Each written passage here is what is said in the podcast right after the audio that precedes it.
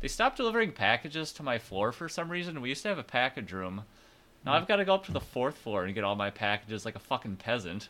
Wow. They used to Dark mule them down here for us and drop them by your door, put them in your mailbox, and now I got to walk up there like a fucking chump. They fired that guy. It used to be the security guard, so I hope not. Otherwise, my place, you know where my oh. apartment is, I'm, I'm not behind the Yeah, security you door. need the so security guard. Yeah. yeah, yeah. It's a I'm little dicey. in. Shit, dude, you shouldn't have told me that. you shouldn't have told me there's no more security. You're done for. No brother. more security, and the packages are open and, and Oh my ready for anyone to take. It's Nice. game over, bud. Fuck. That's fucking Uh, uh, scrub over. this. Let's start over.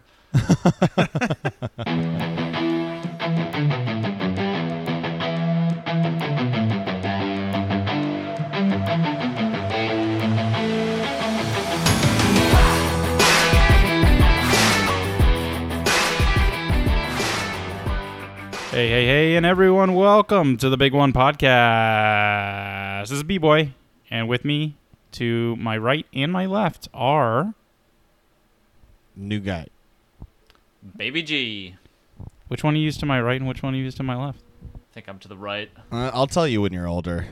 Okay. I gotta earn that. I gotta earn that. Yeah, yeah, yeah. Um, we gotta earn that money. Do we have a sponsor this week?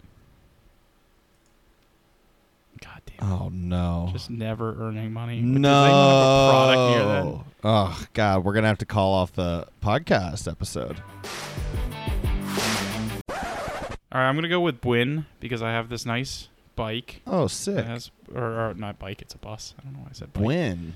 Um, yeah, What is Bwin. I think are they sports betting? I think they're sports betting. I just Oh, assume that that when sounds I see any kind of a football club sponsor that it's always Yeah. sports betting Yeah, it's because a lot of time it is. Yeah. So Bwin, it might Bwin. be sports betting. That's their slogan. Lose money. Win. um, what is our podcast about? Our podcast is mostly about motorsports. Sometimes it's about bullshit or Oh. guessing what might be a sports betting company and what won't be. But we Oh. talk F1, we talk Formula E, we talk IndyCar. We'll definitely hit on all three of those this week. But we mostly talk NASCAR, um, local tracks, anything that's going on. I mean, someone if someone starts to email us about super bikes, I'll start watching that bullshit. Um, you know, whatever whatever kind of Nice. motorsport can happen, we're there. I think calling it bullshit is a really good way to incentivize people to email in about it. I don't think I even said it right, isn't it? It's it's like super bikes or supercross. Did we go through this together? I forget. Um, but it's one of those. It's one of Yeah. those. Um, It's got to be. Yeah, for sure. We're uh, if you would like to follow us in our bullshit, we're at podcast big one on Twitter. You can always always email us at podcastbig1 at gmail.com or something about not liking what was it Fridays? I forget. Endless breadsticks at thank goodness it is Fridays.com. That's it. There Email you go. me. So- That's why our inbox has been so low. Everything's going to the breadsticks one instead of the big one. New guy, you refresh that thing this week. It's probably got like 400 questions Dude, for us. that It's shit's blowing up, brother. It's blowing up. I actually did. Uh, so I started going climbing again recently, and when I went to the climbing gym, that my I, I'd been there like years ago, and my account was associated with my old email address, and I told the guy to update it to thank goodness or endless breadsticks at thank goodness it is Fridays.com. That email address is not nearly as funny when you have to repeat it and make sure that they type it all in. Perfectly, yeah. Too many characters for their system. boy oh boy it paid off when i came back and the lady at the desk was like hold on is this your real email address this is hilarious It's great. It's Oh. good And then she asked you out on a date. It worked perfect. yeah That was yeah, because of the yeah, hair, though, not the email. So. yeah well you know whatever it takes um should we dive into talking about racing here Yeah. What what what what went on this weekend? Uh, so lots of fantastic racing, and we'll uh, we'll touch on each of them. But let's start off by talking about the Big Three NASCAR series. Uh, so Truck was racing at Texas, and I uh, did not watch very much of it. However, I do know that Stage One was won by Nick Sanchez. Stage Two. Just for the sake of staying consistent, was also won by Nick Sanchez, and then Carson Hocevar. Am I saying that right? Yep, nailed it. Hocevar. Uh, he got his first win, which we always love to see. Always Yeah. love to see. Do you know how old he is? Uh, he's pretty young. Um, I, I'm not sure how old he is. It's worth looking up. But y'all remember when we were at the uh, tr- we were in the infield for the truck race at Daytona. Yeah. The kid, the tall kid that had a, a fedora on. That's oh, also right, right, right, Yeah. right. Okay, yeah. I'm looking at his face and it looks familiar. 20 years old, so pretty young stud there. Oh Wow. shit! This is a picture. He's his first picture on Google. He's wearing a Bob Ross hat. All right, I'm a Hocevar fan. nailing it. This picture on Wikipedia, he's wearing a hat that says thinking cap. So yeah, this guy's a memester. Love it. Love it. Yeah. Born in 2003. That's so weird. Speaking about doing it for the memes, he basically did it for the memes to get his first win here. He wrecked the three leaders that were in front of him all at once. Um, Pretty incredible move, if I do say so myself. Granted, I'll give him a little bit of a benefit of the doubt here. There was an it was a, a, a two by two type of uh, incident where he was on the bottom line. The guy in front of him kind of went up to side draft, got a little sideways, went to go make the block, was still a little sideways, and Hocevar maybe just stayed in it you know, um, maybe an Austin Dillon Daytona type of winning type of move, and that basically clipped Nick Sanchez. I think it was Sanchez, or maybe it was Chandler Smith that was at the bottom there that he clipped, and that sent him up into the other two guys that were racing for the win. Uh, Hocevar probably had the fourth or fifth best car, um, but came out victorious in the end anyway. Um, you know, it's first win. I'm I'm not gonna fault it. Yeah, it happens. Yeah. Yeah. I mean, it's truck racing, baby. That's Yeah. whatever it takes. Speaking of first wins, though, Nick Sanchez was really on a rail. I mean, he had the best car for sure all day. Looking for his first win, he's he drives for KBM, um, and so uh, was unsuccessful, but he'll get one soon. He's uh, he's pretty pretty dang good for a young kid himself. So, um, the only other thing worth kind of noting here was that there was a wreck. I don't actually remember at what point in the race. I think it was closer to the end though. There was a wreck um, in which one of the drivers ended up getting having to get uh, pulled out and onto a stretcher. I know I texted you all the, his Ugh. name, and now I'm drawing a blank on it. But it was a brutal wreck, honestly, truly, truly, truly brutal wreck. And a lot of times, um, like these truck wrecks, when they're bad, they really are because the drivers are bad, and that was totally the case here. I mean, the guy got spun out, was sitting in the middle of the track, and guys were. I mean, it was a puff of smoke, sure, but guys were just like full speeding it. Uh, I forget the way that you put it, new guy. Um, They thought that uh, that Days of Thunder was a tutorial video. There you go. That's the best way to put it. They just flew right into him. I mean, and just destroyed him. He got hit multiple times at full speed. just Um, just ridiculous. so dumb, so dumb. Um, yeah, but yeah. It was so bad they had to they had to throw the red flag, and they only really showed one replay replay on the broadcast because the wreck was so scary. And then all of a sudden, when you see the you know the the hospital health people coming out, he's he's we're bringing a stretch out. It's like okay, we got to stop showing this because this could be really serious. But I mean, they show on the replay, and the guy spins out. He's literally parked on the track. It's three, four, five seconds later, and literally full speed gets just absolutely destroyed. I mean, this this car was mangled, and Yeah. Y- that's is this on the spotter? Is this on the driver, or both? Like to me, it was just completely inexcusable how long that car was parked there to just get drilled full speed. it's yeah. Unacceptable. Well, let's bush talk. league bullshit. Honestly, Let's talk about something that was a little interesting from this weekend, which is that the truck race was at Texas. It wasn't at where the Xfinity and the Cup race were, um, and so because of that, Splitting the truck spotters. guys yeah, the truck guys generally get the same crews and spotters as the Xfinity and Cup guys use, and so in this case, they weren't using Hall of Fame, uh, you know, like type type of athletes to do their pits, uh, pit, uh, uh, um, pit pits, I guess. Um, and because of that, they were very slow, and it didn't matter because they they did the non non competitive pitting where they basically can't advance position. But then yeah, same with spotting. I mean, some of the guys probably just had like friends doing the spotting, and they're just not experts. I mean, I think like it's a good you know uh, a lesson as a spotter to just know if you see smoke, tell the guy to slow down. Yeah. Um, but uh, you know something happened there. Um, but honestly, it's probably just the driver's fault more than anything. Yeah, yeah. You gotta, you gotta know that you gotta look down the track. Like you gotta look where you're going.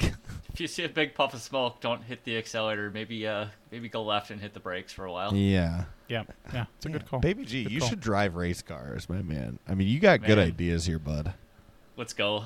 Put me strap me in. I have no idea what I'm doing, but a lot of these NASCAR drivers now are wearing glasses. I'm wearing Yeah. glasses. I feel like I'm 100% qualified to just get that super license or whatever you need and get Yeah. out there and let it fly, baby. Put him in, Mhm. coach. Put him in. I heard Bristol Dirt is going, so give me in Oh there. yeah, True, Now you're talking true. about language. Quick, quick update, just because I looked it up. Um, so Dean Thompson was cleared. Um, he's fine. He did immediately afterwards. All of them did drop their window nets, so they were like good enough in that way. The stretcher was mostly, I think, a precaution, and he's definitely he's good enough. He's going to be racing this weekend. So, um, yeah, looks okay. That's Good to hear. Can uh, B boy, can you pull us out of this truck race and tell us about Xfinity a little bit? I sure can. Um, so the Xfinity race was, uh, as as we said, it was at Richmond. It wasn't at Texas. The stage one winner was Chandler Smith. Stage two winner was Josh Berry. Uh, we'll talk more about him in the Cup race for sure. And our race winner was Chandler Smith for his first win. That means both the young Smith boys have gotten wins in the Xfinity series so far this year. Both of their first Xfinity wins. Pretty cool. Pretty cool. Two time first time winners on the same day on Saturday. So Xfinity continues to deliver. I feel like we're saying this every single week. I was a little bit in and out of the race, but I did have it on the entire race. it's good. Absolutely Yeah. loved it. I mean, one of the things that was a big shakeup late in the race was the 51 kind of lose, loses power and brings out a late caution, which Mhm. honestly just totally blew up some of the strategies that the teams were working on. So that was really cool to see. I mean, you want to see strategies work, but you get this really odd issue, just the car losing power, and it just totally shook up the whole race there near the end. Yeah, I mean tires were king in the same way as we'll talk about with the Cup race as well. Um, maybe maybe a little less so actually than the Cup race for the first time in a long time. Um, but yeah, just a lot of comers and goers. Obviously, um, you know we had two different stage winners, but we had a lot of different leaders during the stages too. That's that's indicative of a good racetrack and a good race. Um, yeah, uh, I really enjoyed it, and uh, in the end, Chandler Smith did kind of run away with it a little bit, but um, you know, well deserved. Cool. Uh, Baby G, you want to recap our cup race for us? Cup race. So Richmond. Let's just jump right in. Stage one winners. William Byron takes stage one. Denny Hamlin stage two, and your race winner was Kyle Larson. Little special note in this one. Rick Hendrick gets a nice birthday gift with a win from Larson. So he gets out of first. Uh, he gets out first on the late pit stop and ends up driving driving for the win there. So I, I do before we go further, I do want to correct one thing. It was Ricky Hendrick's birthday. oh, Ricky, Ricky is Hendrick. Rick Hendrick's son, who was up and coming as a NASCAR driver. He drove the 25 car for Hendrick in Xfinity and, and had been working his way up. At a certain point, kind of like Joe Gibbs' uh, uh, kid, he realized that like he wasn't that good of a driver, and so he was going to be like you know take over the team and everything. And when Rick Hendrick was like 14, 15 years ago, the plane went down on the way to Martinsville. Ricky Hendrick died. Um, so it was a pretty emotional, special thing to have not only Larson win, but Larson win, won in the HendrickCars.com Chevrolet that had the exact same paint scheme as Ricky Hendrick's car, which is pretty cool. Got Yeah, it. Good call. Pretty there. special. Very cool. hmm So I'm looking to watch this race. I'm thinking, you know, Sunday afternoon I'm going to Fox. I flip on my TV uh, when we're supposed to be seeing NASCAR race day, and I got Exploration Station. So I, I pull up quick NASCAR TV schedule. I'm like, we're running Cup on FS1, which I guess Yep. they do do this every season. Kind of once you get out of the the big time races, you get a couple that are in FS1, no big deal. But I was just thrown for a loop there. I'm like, is it Sunday or what's going on here? Um, Mhm. So we got a short track at Richmond, so they're on this new package two inch spoiler with the reduced downforce. So um, NASCAR put that in to try to get some better races on the short tracks. Uh, and in my opinion, it delivered. What about you guys? Mhm. What do you think about this one? Yeah, I thought it was very good racing through and through. Like no one got way too far ahead, and uh, still very good competition through and through. Yeah. It was. I mean, it's it was a short track in that there were guys coming and going, and uh, or sorry, there were there were uh, uh, competition all around the racetrack for multiple positions or putting guys lap down, and then there were the comers and goers of the tires and the way that they would wear, and some people had long run cars, some people had short run cars. That's what you get when you have tire wear and you have less downforce, and the tires actually wear on a track like this. All in all, it was the best racing that we've seen this year, in my opinion. Um, yeah, it was it was awesome. I loved it. One of the one of the features that Fox had that I'm going to call out here is they had the where you can kind of superimpose a car with a hologram or whatever, two different cars with a hologram, and they show okay, this guy's on his fresh tires, this guy's on tires that are 10 laps, 20 laps, 30 laps in, and you see it's like six, seven, eight seconds faster on every single lap. Just absolutely wild how big of a tire race and strategy race this became. Yeah, for sure. Um, yeah, I mean, I I like uh, a, a tire race. Um, I think it tends to benefit the more experienced driver, the driver that doesn't push the car too much right off the bat. Um, it's the exact opposite of how these guys have been training themselves to have to race in today's car, um, because normally it's the restarts are where you got to get after it. Now it's almost like I can let a guy go on the restart because I know I have a longer run car and I'm going to save these tires and I'm going to get them back in 30, 40, 50 laps. And that's it's pretty cool when that's going to be the way it goes down. Though we did get some late late race uh, uh, cautions, but I'll let you break down some of the storylines of the race. Yeah, so I got a couple things early on this one. So the 15 goes around and backs it into the wall early, and we know this new next gen car has had a lot of issues with last season backing into the wall. They put some reinforcements on the the rear end of the car and a real nice crumple zone that they designed and engineered. So we really saw that come into play here. It was a pretty hard hit, and the guy just kind of walked out like not a big deal. Whereas last year, you would have seen this guy may have been knocked out of the race, um, maybe knocked out of a couple races with concussion, perhaps, which which we've seen a couple of times. I think one thing that was really interesting about that and the way that that back end uh, decoupled is really what happened. It didn't just crush in like the old one used to, and it definitely didn't just like hold rigid like last year's. But it basically the the back rear clip came completely off the rest of the car and pushed itself up and, and over, and so like it almost left the rest of the car relatively unscathed. And I feel like what they're going to be able to do eventually, if they can perfect this, is be able to wreck the back end of a car, take that clip off, put a new one on, and and be able to be okay, maybe a couple laps down, which is going to be fucking great. Yeah, getting back out there for those Wow. just lap points is is huge. So not being out of the race entirely and just maybe going a couple lap down, grinding your way back through the field if there are some cautions, some wave rounds. That's that's fantastic for the for the teams. Hendrick cool. cars early were absolutely dominating this race. Uh, Larson and Byron were running running one and two for quite some time, and we saw that at the end, end of the race too. Um, Larson got the pit out there early, and he was able to keep it in front. Um, one of the funny things on this race was Michael Jordan was actually on top of the pit box, uh, and Denny Hamlin's crew just has this absolutely awful stop. I don't remember what the issue was, but it was just like incredibly long, and they cut to Michael Jordan. He's kind of just doing the face palm, like, "What are we doing here?" Like, Did they do that on? Was it Denny's stop or was it like Reddick's stop or or no? It was Bubba's stop, wasn't it? He was like tenth or eleventh or something. He came out like twenty first. I have in my notes that it was a Hamlin pit stop, but it might have Was been it? another one as well. I think there might have been multiple. It was just all over this race. There were some disastrous pit stops. One of them was Blaney, right, where he drives away Mm. and they still got the thing attached to the top of the car, so he's got to come in and do a pass through, rip that thing off, and it was like the two guys saw it, and Blaney was already driving away, and the one guy literally just like Superman's it, trying to dive and grab the thing, and he misses, and he just He did his face plants into the into the ground. So New guy wouldn't have missed it. New guy would have gotten it. I would He's not. yeah, I would not Blaney have missed babe. it for my boy. beautiful effort by the pit crew, but he just couldn't do that, you know, 80 inch vertical leap that he needed to get there. But uh, don't really have any other Amateur. calls in this one, so I'll kind of turn it over to you guys here for some commentary. yeah, what'd you see, new guy? Um, let's see. You know, it it's kind of wild how much Byron is just you know, dominating isn't the right word, but it feels like he has really cracked the code this year Mhm. and is looking really really fucking good. Mhm. Um, Truex as well was way up front the whole race. I feel like Truex has been up front most races this year. I feel like it's only a matter of time before he wins a race this year. Yeah, he's sneaky and quiet. He reminds me of like Matt Kenseth when Matt Kenseth was driving for so long. Matt Kenseth also won one championship. I think they're going to end up having very similar careers when all things are said and done. Um, but yeah, he just basically they don't talk about him all race. He's sneakily somewhere in the top ten, like eighth or ninth or something like that. And then at the end of the race, he might be there to win. So Yeah. Um. Yeah, Hendrick cars were all looking good. Uh, Denny and Blaney both got speeding penalties. Mhm. Is this what I'm seeing here? Denny got two of them.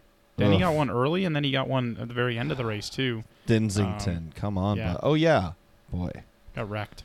that's rough. Yeah, he was like pretty competitive towards the end of the race, and then got the speeding penalty, and was just like completely out of it. Right? Yeah, he was potentially like so. The Toyotas came forward, and obviously we talked about Denny Hamlin winning the second stage. That was the first long stage, right? Remember, the first stage was super short, so the second stage was where you got to see the long run cars, and all of the Toyotas came forward, and we saw the Truex get to the lead, and then Hamlin was the fastest of all of them and came all the way back in. So like, you know, you take away that that last speeding penalty, and there's a chance that that Hamlin might have won that race. So it's close. Yeah. So yeah, you know, we were uh, going into the end of the race with some interesting strategy of, like you mentioned earlier, different uh, different pit timings, and you know, going on long runs versus shorter runs. Mm-hmm. Um, and with about 62 to go, the commentary started talking around whether or not people would pit early or try to make it all the way to the end of the race on the tires that they were on. Making it to the end of the race, I mean, you know, we we saw uh, with about 40 to go, so about like 20 laps later, between 10 and 20 laps later, almost everyone pitted. Mhm. And after so the the only people that stayed out were Josh Berry in the Hendrick 9 car and then McDowell and Gilliland and what team do they race for? Well, McDowell and Gilliland are both front row motorsports, and Josh Berry was in Hendrick Nine, right? So Yeah, yeah, yeah, that's what I said. Yeah, yeah.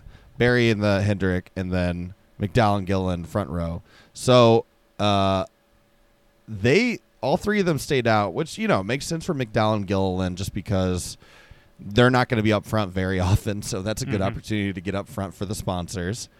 And uh, Berry sta stayed out there. I'm not totally sure why, um, but it ended I- up working out pretty all right for him. What's that? nothing to lose, man. Yeah. it's just worth it. Like, And just Might got as four well. cars, put one different strategy out there. Yeah, yeah, might as hoping well. for a caution. Mhm. Um, but yeah, it was it was kind of wild to see. Uh, Byron pitted and was a second and a half faster than Berry uh, once he came out. So uh, that was with 36 to go, and then with 28 to go, Reddick spins, uh, which sets up a full set of pitting, and we are ready to go for the end of the race. Yeah, just to call this out. So McDowell ended up finishing sixth, and Todd Gillen ended up finishing 15th. You said Berry finished second. Uh, that has to be higher than any of those three were running when they chose to make that or to go for that, right? So like, definitely a win for all. Oh yeah, yeah, yeah. I mean, you you know, they did this strategy hoping that a caution would come out, and then a caution came out. Yep, it worked. Yeah. Uh, how do you feel about Berry getting second place? I mean, that's Love it. that's pretty solid. Very happy to Yeah. see it for him.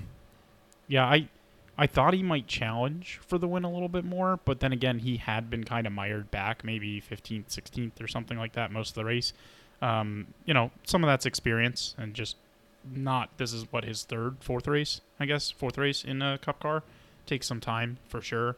Um, but also, you know, he won a stage the day before in the Xfinity race. He knew how to race Richmond. The stars kind of aligned there they told him, you know, on the restart, they said, like, just get after it. They don't care that it's a teammate, you know. That's your opportunity. Go get a cup win, you know. Yeah.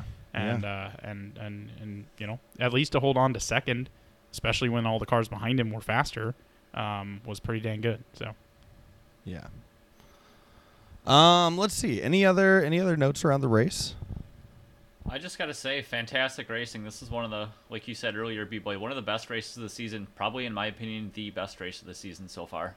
yeah, agreed. Yeah. I'm psyched to see the rest of this short track racing this year. The one good. thing I, I want to call out is like how egregious Denny's spinning of JJ Yeley was.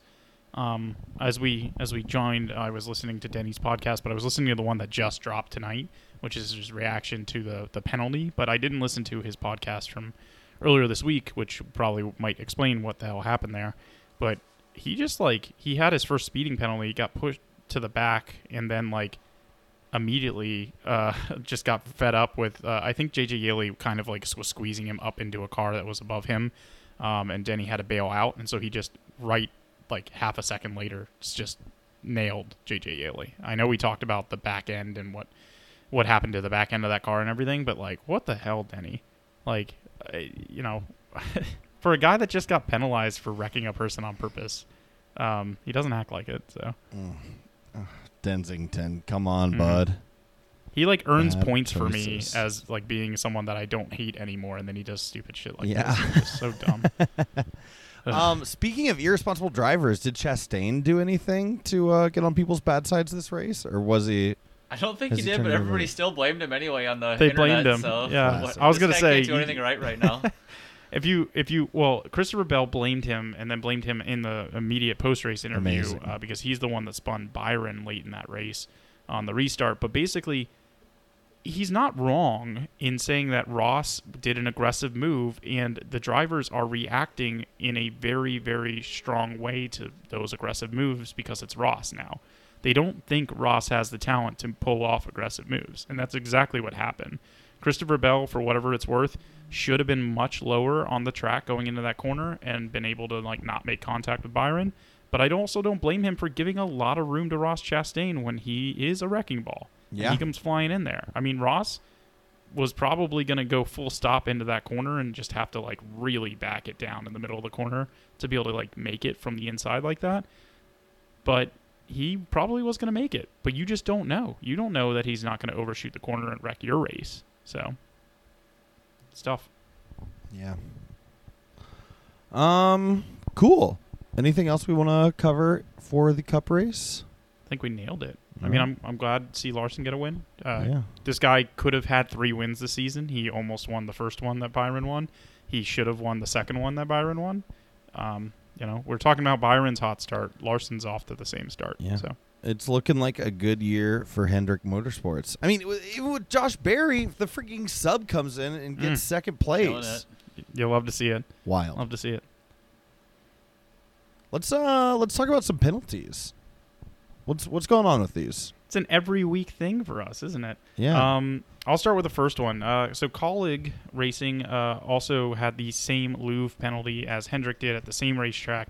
Same, almost the exact same manner. They had the inspection um, basically reveal that they had edited the part in some way or modified it, and they took the part away before any racing had happened. Um, so they never raced with it. They just practiced with it, and even though they had the exact same type of penalty, they decided to uphold their their penalty um, from a, a playoff point perspective, a suspension perspective, and a, a fine perspective, and just reduce the regular season points to a 75 point penalty instead of 100 points, which is like is the most ridiculous. Uh, like, what did Hendrick do to be able to get a, a reduction when these guys couldn't get anything? Uh, I I just I don't know. I just wish that they would tell us more. I, I don't even know what to say anymore. What I learned this week is apparently the appeals panel doesn't stay the same. So Hen- the panel that was appealing the Hendrick penalty was different than the team that was appealing the Kaulig penalty when it was the same exact penalty.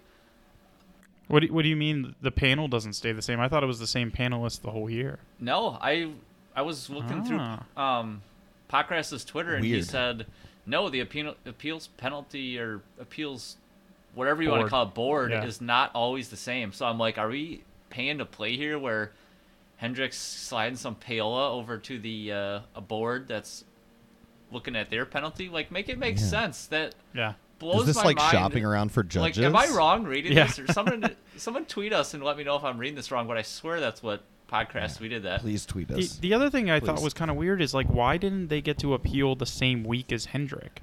Like, uh, the only thing that makes sense in my mind, and I'm just, I, I have to fill in the blanks here because there's nothing else that we're going to get from anyone to tell us what the hell happened. But that Hendrick had a lot of evidence that they said they had, right? That they, they had uh, sent emails to NASCAR about it, that those parts were not being sent to the manufacturer specifications anyway, all of this stuff. They sent all that out and they used that as part of their appeals process and they made a better argument. And that Kaulig came in behind and basically just said, yeah, what they said. And the appeals panel or, or whatever was just like, nah, nah, you didn't argue as well. You didn't have emails where you complained about Wow. this previously. Like, get the fuck out of here. Um, that's my that's what I have to guess happened uh, for it to make sense. I mean, otherwise, no no clue. Speaking of not making sense, Hamlin's penalty was upheld. Um, that's what I was just listening to, and um, I I learned a lot more from ten minutes on that than I've ever learned about the appeals process ever um, in all the years that I've been watching NASCAR. And so I find it interesting. Hamlin seems to think that like he was given a fair shake. Um, I still think it's bullshit to get penalized for something that he wouldn't have been penalized for otherwise. But I think what he was getting at was like, look, NASCAR and the appeals panel both agree. Don't fucking say it and make our sport look bad.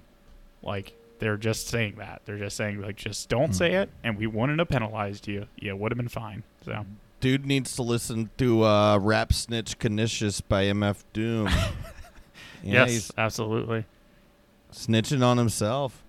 Mhm, Uh, mhm. What did Byron and Bowman get penalized for? NASCAR at the end of every race chooses to take certain cars back to the R&D center with them before they release them back to the teams. Um, basically allows the, the NASCAR crew or whatever to kind of tear down the car and look for things that the normal inspection may not be able to find. They found um, some modifications in what they call the greenhouse of the car, which is basically the cockpit area. It's the middle of the car. Um, they didn't say what happened. What they did, NASCAR tends not to say that, so I don't think that's suspicious at all. Um, but they hit them with basically an L1 penalty, but not to the like severe like like point that they had them at before with 100 100 points, 10 playoff points, 100k fine, four week crew chief suspension. They hit them with the the middle ground one, which is 60 points, five playoff point penalties, $75,000 fines for each team, and then two week crew crew chief uh, suspensions, which is interesting because they're already on backups. So those backups have now been uh, given a two week suspension. Um, and their new or their old crew chief, who was already on a suspension, won't come back this week. So they're going to race Bristol with a third guy, the second backup, basically. So Do you think that the lawyers who write all these rules, like when these violations happen, they're just like, yes, this is what I live for? I think it's funny you think lawyers wrote these rules. uh, they make it up as they go along. Well, w- all right, whoever the nerds are that write all of these rules. They they just make it up, man. I, you know, it's all.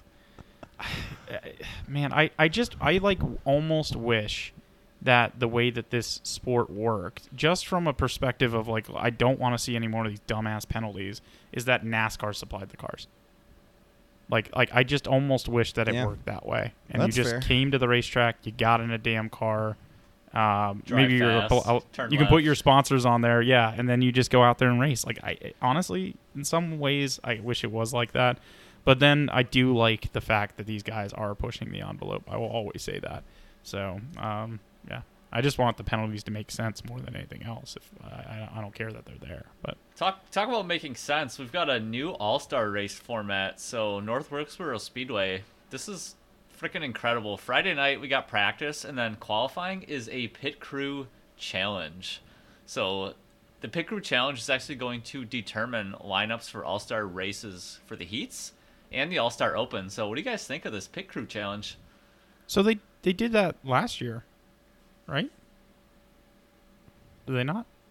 No, I don't know. They may have, but to me it's gonna be my first time watching it, so I'm super excited. Fair. Yeah, I'm into it. That rules. And so I, I I'm pretty sure they did it last year because I remember talking on this podcast about the fact that they used to do this where they would do like a qualifying two laps. They would go out, they'd run a green flag lap, they'd come into the pit lane as fast as they wanted, no speed limit. Whoa. Come in, guys couldn't go over the wall until the car was stopped. They would pit the car, car would go back out, run the last rest of a lap, and hit the line, and that was the like qualifying way. And I fucking loved it. Go back awesome. and watch on Speed Channel, you know, re- recaps on on YouTube, and watch how fucking amazing those qualifying laps are because they're great. Yeah, what we've got Um, this year is we've got a four dope. tire pit stop, not putting any fuel in, so it's going to be whatever your four tire stop is, uh, X Yeah. fuel. Pretty cool. The only way that could be better is if they made the driver change all the tires. Yeah. For, oh, that would be. I I I would love that. We've honestly. talked about it so many times. Got to jack Mhm. it up yourself. change those NASCAR? tires. Make it happen. We're waiting. That'd be cool. Uh, so last year the way that they did it was they like the drivers started like I don't know, ten yards, fifteen yards behind a line, and then the pit crews were like next to each other, and they did it like elimination style, where you went up against another guy, and you basically drag raced fifteen feet or fifteen yards to the box, stopped, the crew pit the car, and then you accelerated out to a line, and that's how they did it. And they did it like bracket style to figure out like who would start first um, which didn't end up being very dramatic or exciting or anything. I'm hoping that this is literally just like all the crews are on the wall and we just go. Um, if they want to do bracket style, that's fine. I just don't want to see the drivers in the car having to do some kind of weird drag racing thing because I think like Larson just like popped in the clutch and wasn't able to get his car to go or something and just like lost immediately kind of thing. So Yeah, All Star Weekend. Other things we got going. So Saturday we've got NASCAR, NASCAR Truck Race, All Star Heat One, and All Star Heat Two. So those heat races are going to be 60 lappers each. Um, Sunday then we've got the All Star Open. Um, then All Star Race at 5 p.m. So the one cool thing about this is All Star uh, Heats Open and the main feature on Sunday. We're all going to be starting on sticker tires, and then there's one additional set of pit uh, in the in the pits, one additional set of stickers. So kind of an interesting that you know you've all got to start on sticker tires, and then you got one other set to go with. this is um this is a dialed back all-star race. I mean, this is basically the least amount of rules that we've had for an all-star race in a long, long time. And I'm here for it. Just go out there and race. It's a cool track. Could be really, really cool. Um, Put him in, coach. Um, cool. Anything else on NASCAR? no, I think that's it. That's all I got. Wonderful. Another light week on storylines. Let's dabble a little bit in uh, the world of Formula One, if we may. Uh, and I just want to briefly say that this is one of the most exciting races that I have seen, maybe in the entirety of the time I've watched Formula One. It's pretty good. It was just so unbelievably chaotic. Um, there were three total red flags. The final one, like that's the most any F1 race has had. Although the final one was only pretty much a technicality. Yeah. not really. Um, so basically, like we had, uh, I think that so Red Bull, Max Verstappen up front on pole, and then we had uh, George Russell and Lewis Hamilton in second and third. I, I don't remember what order they were in, but the two of them right off the start ended up taking first and second. Uh, George Russell in front, then Lewis Hamilton, and then uh, Max Verstappen. And if you have your two cars up front, that really, really, really cracks open a lot of opportunity, especially if they're as good of a driver as like Max or uh, Lewis Hamilton defending against Max Verstappen. I mean, it cracks the door open for so many strategy opportunities. And Mercedes elected to have George Russell pit early to get them on a split strat and uh, start pressuring Red Bull to have to make some hard decisions around what tires they select. I mean, we would basically always expect Red Bull to win one way or another, but Mercedes was trying some things out.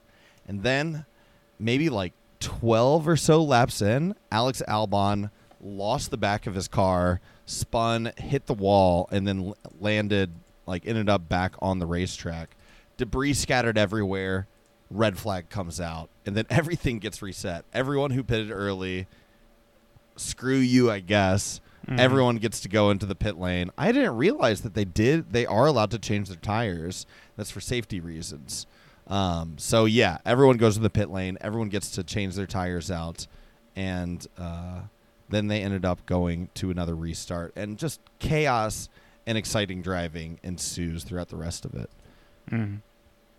Yeah, it was great. Like everything up until the last caution, and I just Yeah, really wanted a green white checkered, and also did not like the fact that you they just don't use anything that had happened in that to determine the results of the race in that regard. That, that like you you got spawned from third, and you get to just be in third again.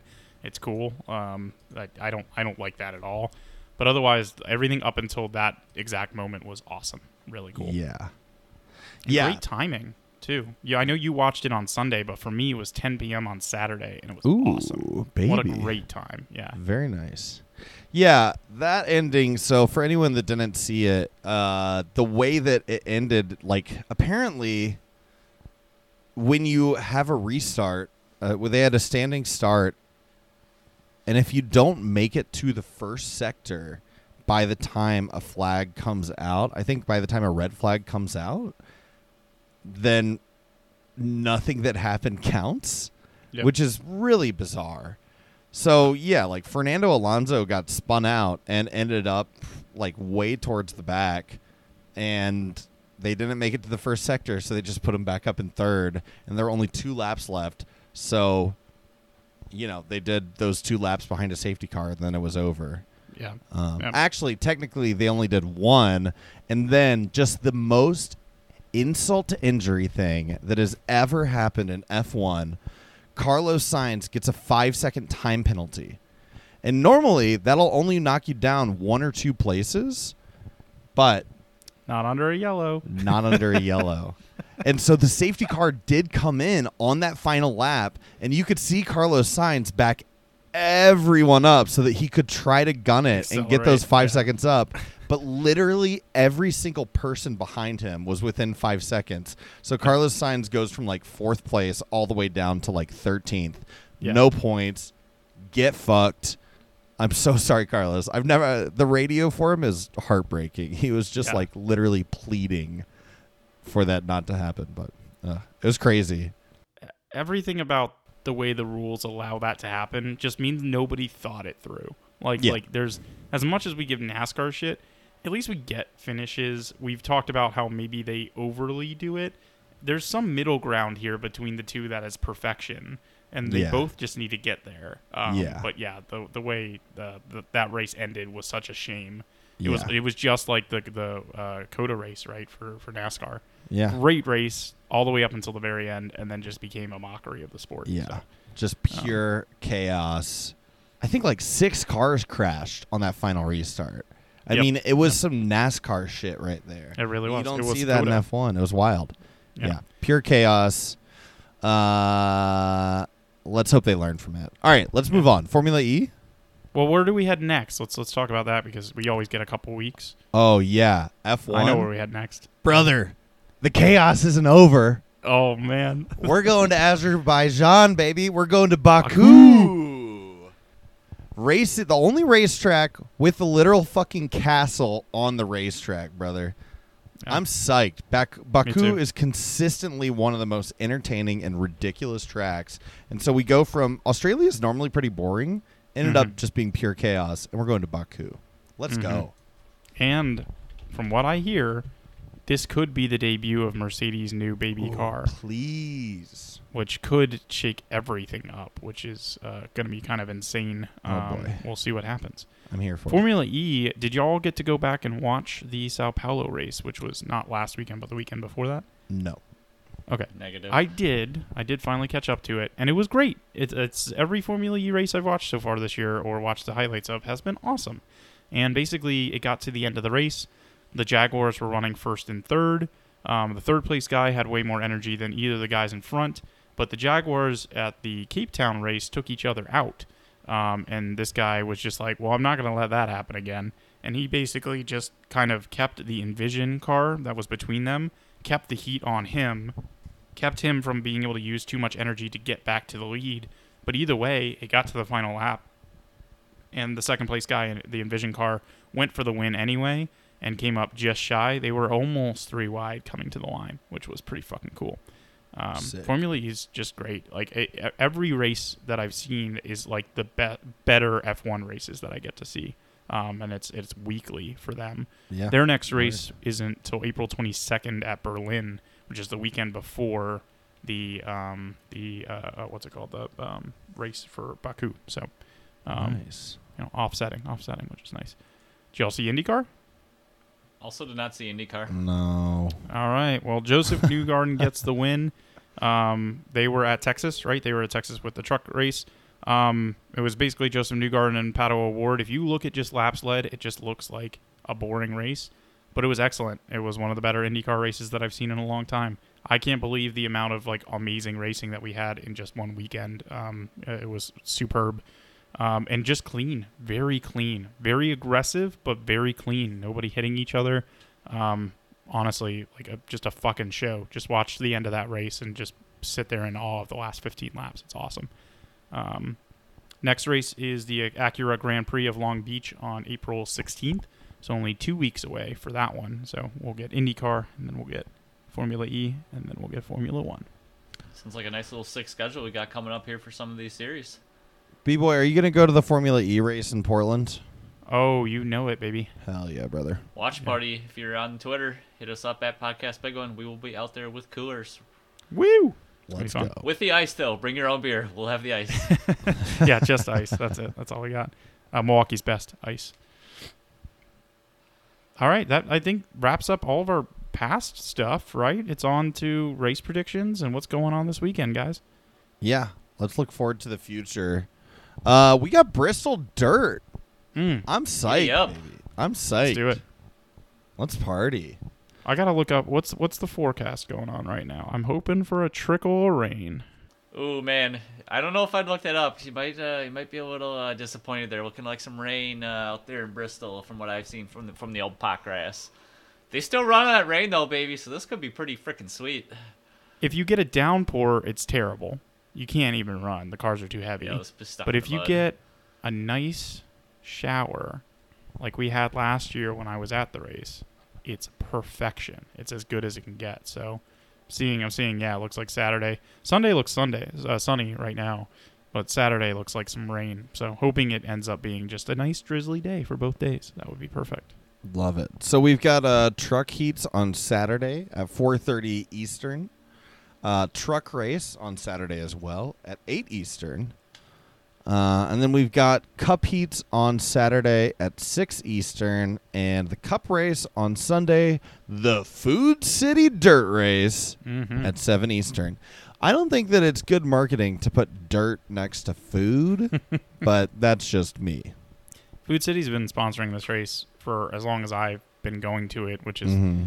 closing in on maybe 15 to 20 years now. So um, they used to take a giant, like, I, I guess they put a go kart engine, but I, maybe it was just a car engine in a giant shopping cart and race a giant shopping cart around Bristol. It was awesome. That's awesome. That's so cool. Yeah, I have to look that one up. I'll, I I'll love post it on Twitter if I can find it. So dumb. That's amazing. It's- yeah, it's very NASCAR for sure, for sure. Uh, Gunther would be so proud. You'd be so Um, proud. Uh, some previous winners here. Uh, last year, Kyle Busch came through with the surprise victory after uh, um, what was it? Chase Briscoe wrecked uh, Tyler Reddick in the final corner. Kyle Busch kind of you know backed his way into that one, as he likes to say. And in 2021, Joey Logano won that first dirt race there at Bristol. Um, 2021 race, the dirt didn't hold up super well. I think they've got a better handle on it this year. So even if it isn't, um, you know, misty like it was uh, for perfect conditions, I think it's going to be better. I think finally we see a dirt racer potentially win this. But that brings us right into our smart and heart picks. So let's see what y'all think. Um, I'll do the recap real quick of where we're at. oh no. Um, God, I hope I'm doing better than I was last spoiler alert: B boy, B boy did not do very well. Ooh, Um, yeah, starting with my picks, I had um, William Byron and Denny Hamlin, who finished 24th and 20th respectively. It sucks because like with like 30 laps to go, I think they were running like one and two, which is heartbreaking. That brings my average down quite a bit. New guy, you had the picks of uh, Kyle Busch, I almost a Tyler Reddick, Kyle Busch and Bubba Wallace, who finished 14th and 16th respectively. So nice, tight, tight finishes there.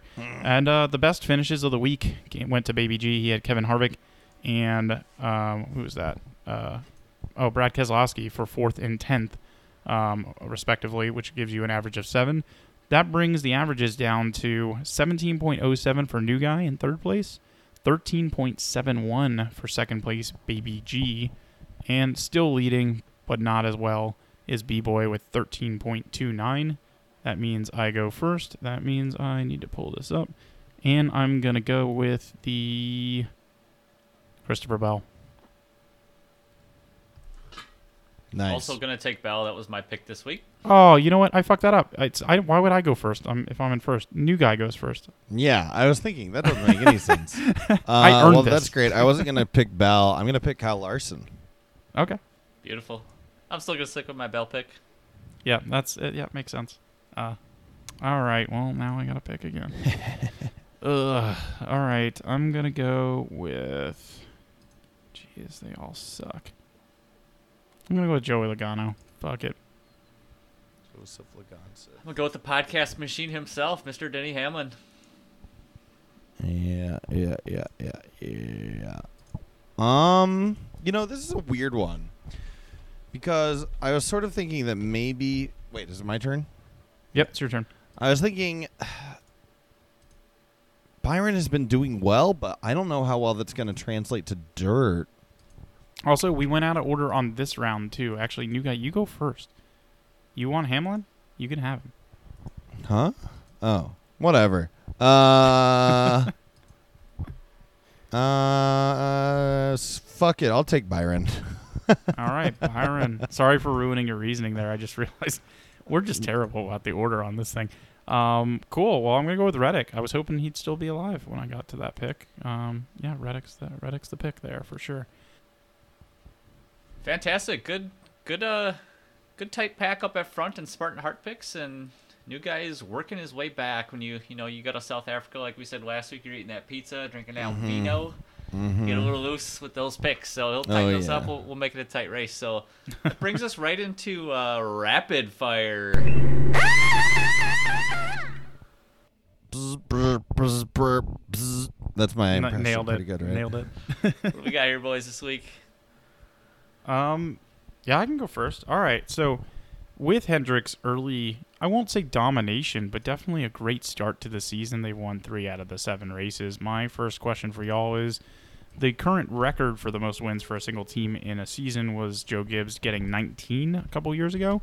Will Hendrick be able to fuck? beat it with 20 wins out of the 36 races? That's crazy. Yeah. 19 in one season? That's Yeah, it's insane. Holy shit. I mm, I think it depends on when Chase Elliott comes back. Mm. So I think we've I'm- just just to get this out there. I don't think we've gotten like any official news, but no news is kind of good news in this regard. I think we'll get Chase Elliott back in the next three or so weeks, which will mean like in May before the All Star race potentially. hmm, I'm gonna guess. I'm gonna say no. Mm. I'm gonna be a gonna party go- pooper. I'm gonna go over on this one because first year with the next gen car last year we saw a little bit of parity in the sport, but this year it seems like some of these powerhouse teams, like a four car team like Hendrick, they are up front at every single race. Even a guy like Josh Berry who's inexperienced, he gets in that equipment and he's delivering. Mm-hmm.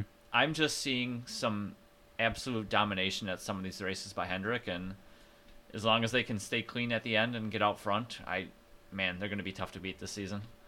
That's where You're- I'm at. I'm making thinking at arguments. least 19, just given the fact that uh, the races that we've had so far are kind of unconventional in terms of we've gotten a, a road course, we've had super speedway, a bunch of short tracks. We're gonna get to those mile and a halfs, and Hendrick's gonna be real fucking hard to beat. So Hmm.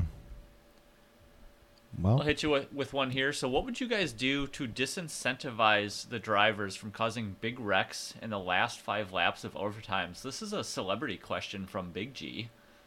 mm. ooh, ooh, that's a good question. I- I'll put his answer out there. So, what his idea was, we were watching the uh, Xfinity race on Sunday, and his thought process was stay with me here on this one. Put the guy who causes the wreck to the rear for the rest of the current race. So, any restarts that happen in the rest of the race, just if you cause an op- absolutely awful wreck, you know, it's all your fault. Put him, put him to the rear for that restart, plus any other cautions. Still got to stack up in the back as well as the start of the next race. So he is really getting aggressive of disincentivizing these late race wrecks. Hmm. I don't Interesting. hate it.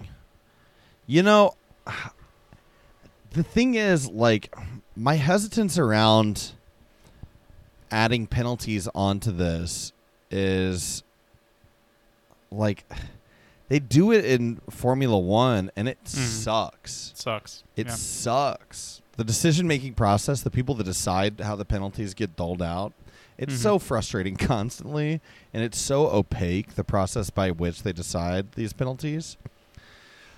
Um yeah. boy, you know, I wonder how much doing away with additional green white checkers would disincentivize it. Um, I feel like if it is really fucking, I, I feel like if it's really blatant, then taking away, uh, taking away playoff points and like you know serious cash penalties. I, I honestly I do really like the idea of just forcing them to start from the back for every restart. Like that actually is All right, yeah, I fuck with that as a penalty. I think that it would just have to be extremely egregious and just super obvious that they are the one that did it.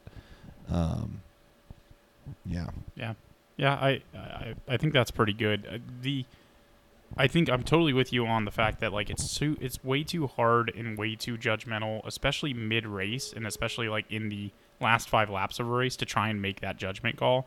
Look at COTA. I mean, you could see the wreck and you could see the guy whose nose hit the guy in front of him and spun him, but that wasn't even the guy that wrecked the guy. It was two two behind him, a guy that was pile driving into the back of a guy who was pile driving into the back of that guy who then ended up spinning someone. So like, you just can't make those calls quickly enough.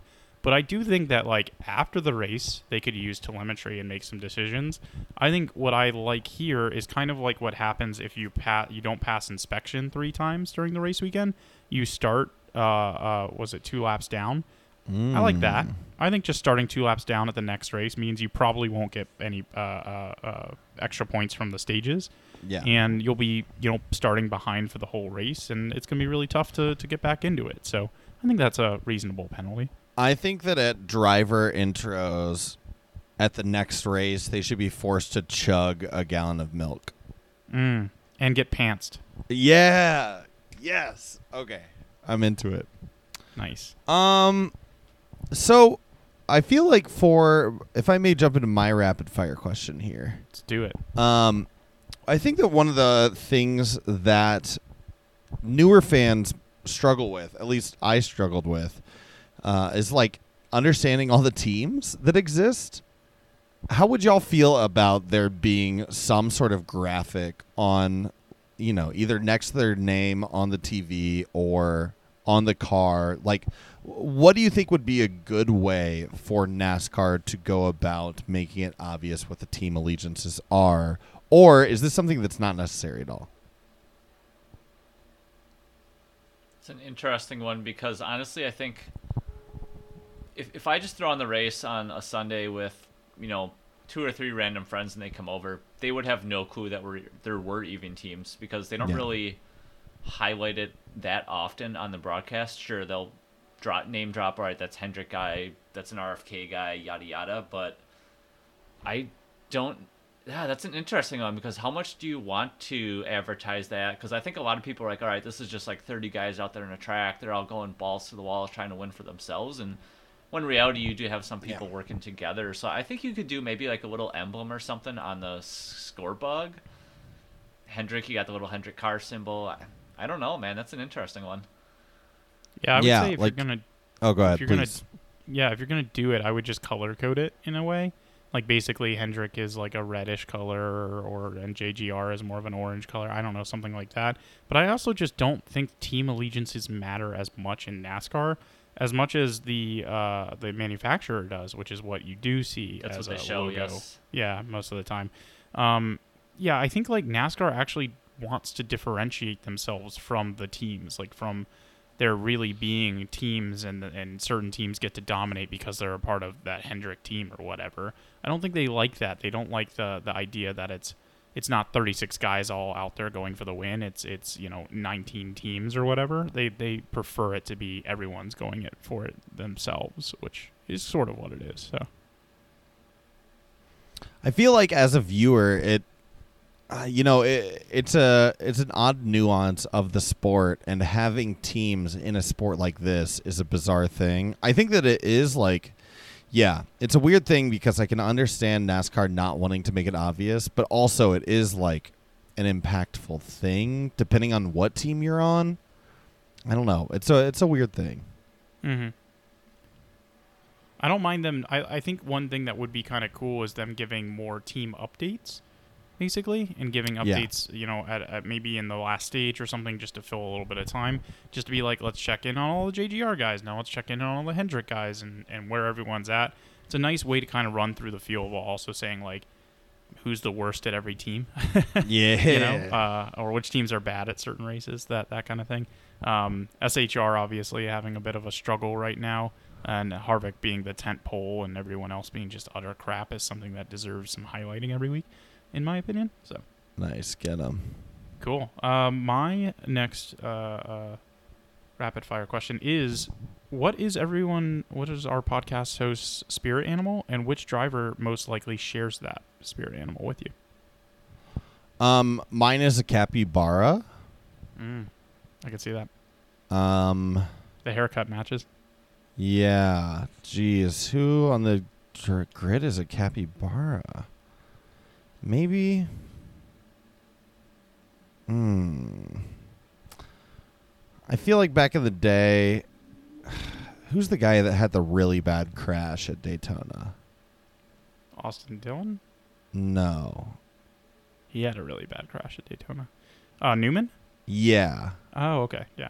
I feel like in back in the day, but he's not on the grid right now. Baby G, you you tell us what your spirit animal is, and I'm gonna look at this driver's standings really quick. Man, my spirit animal is a little suckling pig, dude. Baby pig, baby G, baby Gibbs.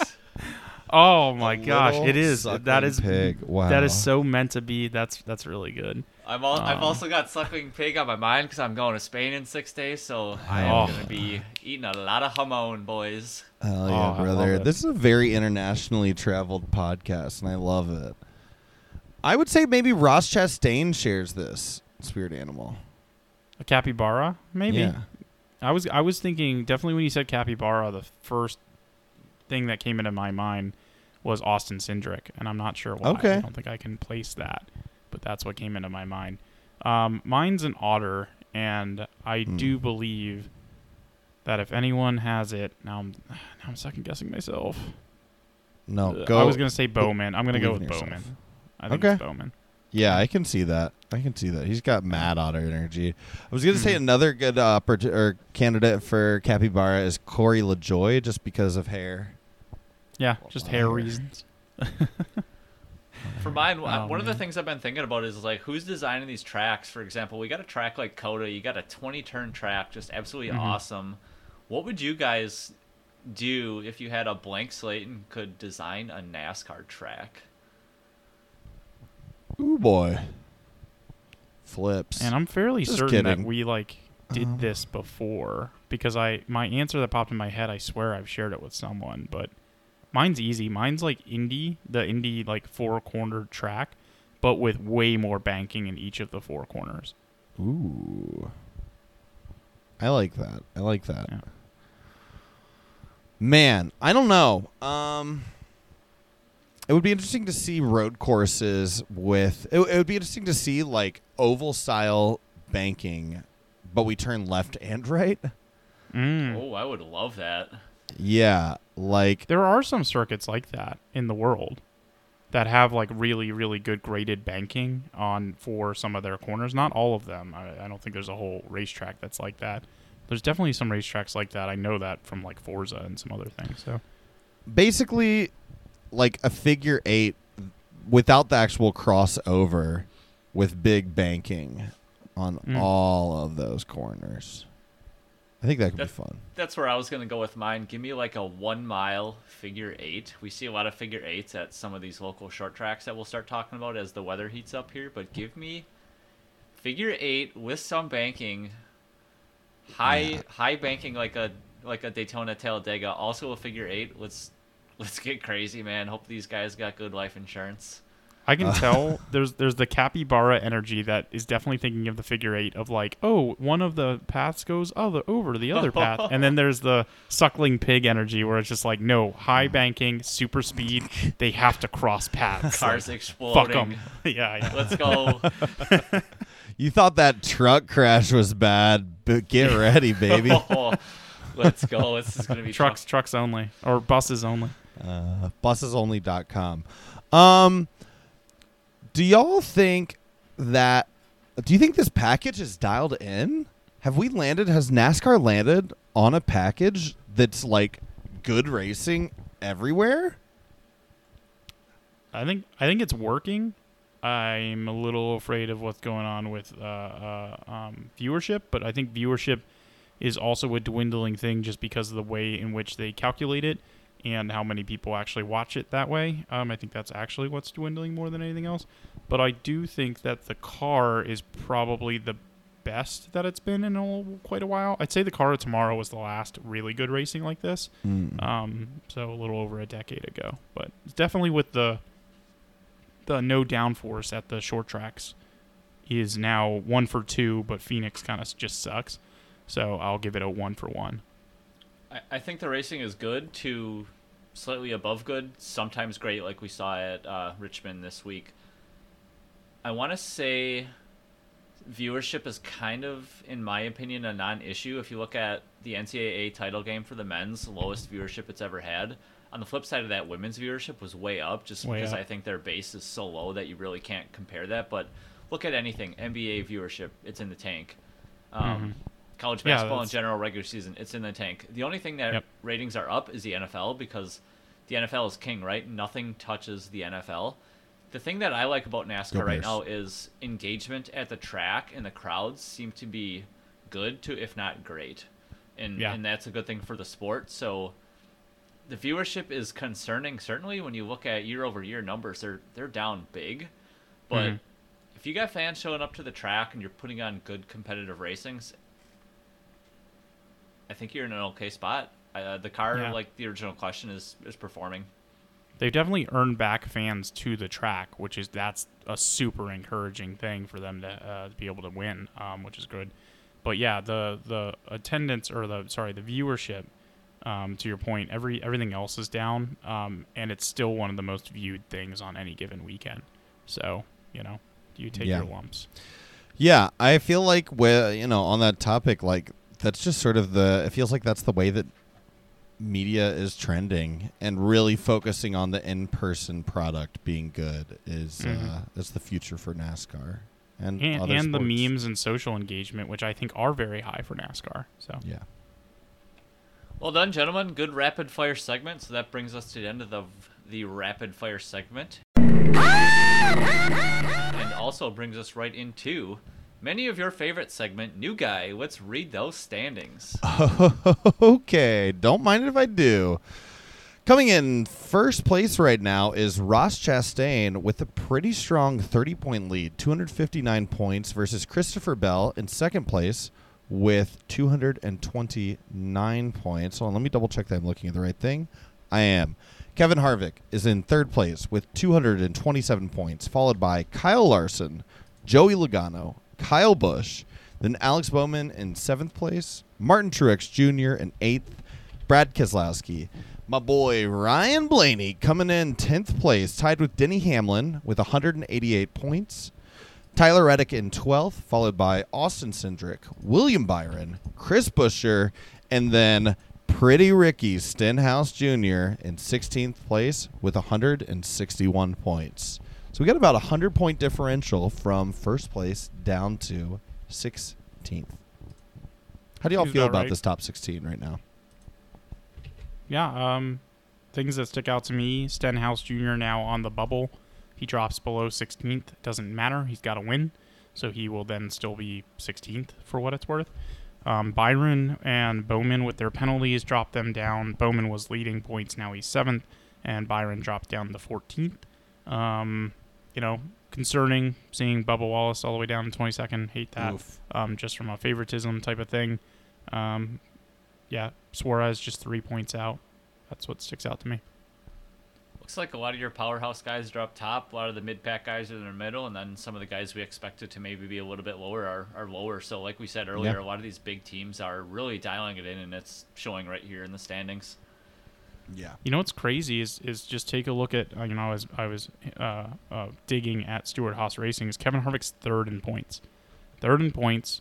The next highest Stewart Haas Racing is Chase Briscoe, twenty first in points. Wow, that's crazy. then, yeah, just Yeah, I- I would say that Kevin Harvick being in third is the thing that is sort of surprising me the most right now. yeah. I mean, he's just been uh, consistently doing well. Him and Bell, I would say, like Bell and, and him are doing the same thing. They're finishing right around the top five or just outside of it every race. Yeah. and and yeah, very strong. They're gonna get wins. Um, Ross leading. Yeah. um, Wild. you know, this guy's I like as much as he's people are gonna dislike him, man. He's gonna be in in contention for the final four Mhm. for a long time. So yeah. One of the craziest things on this is if you filter by laps led, you've got William Byron with 385, Kyle Larson 363, Next guy is Joey Logano at 181. So that just shows you how dominant these two guys have been this season. ludicrous. Wow. Like it's it's insane. It's not even close. Then your fourth place, Chastain 119, Hamlin 112, Kezo 98, and it's just like peanuts from there on out. I mean, if you if you look at stage wins as well, Yeah. Byron five stage wins, Ross Chastain three, and then Larson, Logano, Hamlin, Keselowski, Reddick, Cindric, each with one. Yeah. Bonkers, Wild. dude.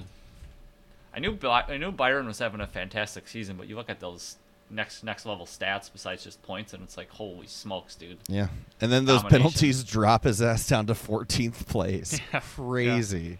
Which again, I mean, it, it- like he had a five point playoff point hit, right? Which basically just takes away one of his wins from that perspective. But losing a bunch of points in the regular season hurts a lot too, because if you finish high in the regular season standings, that's worth a bunch of playoff points. And Byron, I, I mean, Byron and Bowman can both potentially win a regular season title, and and you know the penalties are completely erased by doing something like that. But it, it, it hurts a lot actually when it comes down to it. So Yeah. cool. All right. Well, uh, anything else, fellas? No, we nailed it. Wonderful. Love it. Well, uh, we've been the Big One podcast. You can, as always, tweet us at Podcast Big One. Email us at podcastbig1 at gmail.com. Email me at endlessbreadsticks at thankgoodnessit'sfridays.com. And yeah, thanks for tuning in. I've been New Guy. It's been B boy. This has been your suckling pig, Baby G. Mm, love it. Signing off. Thanks everyone.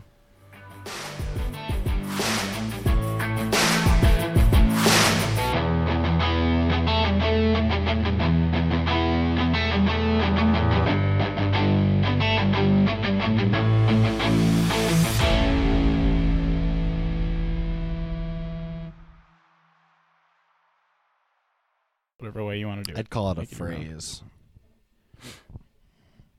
What'd you call me?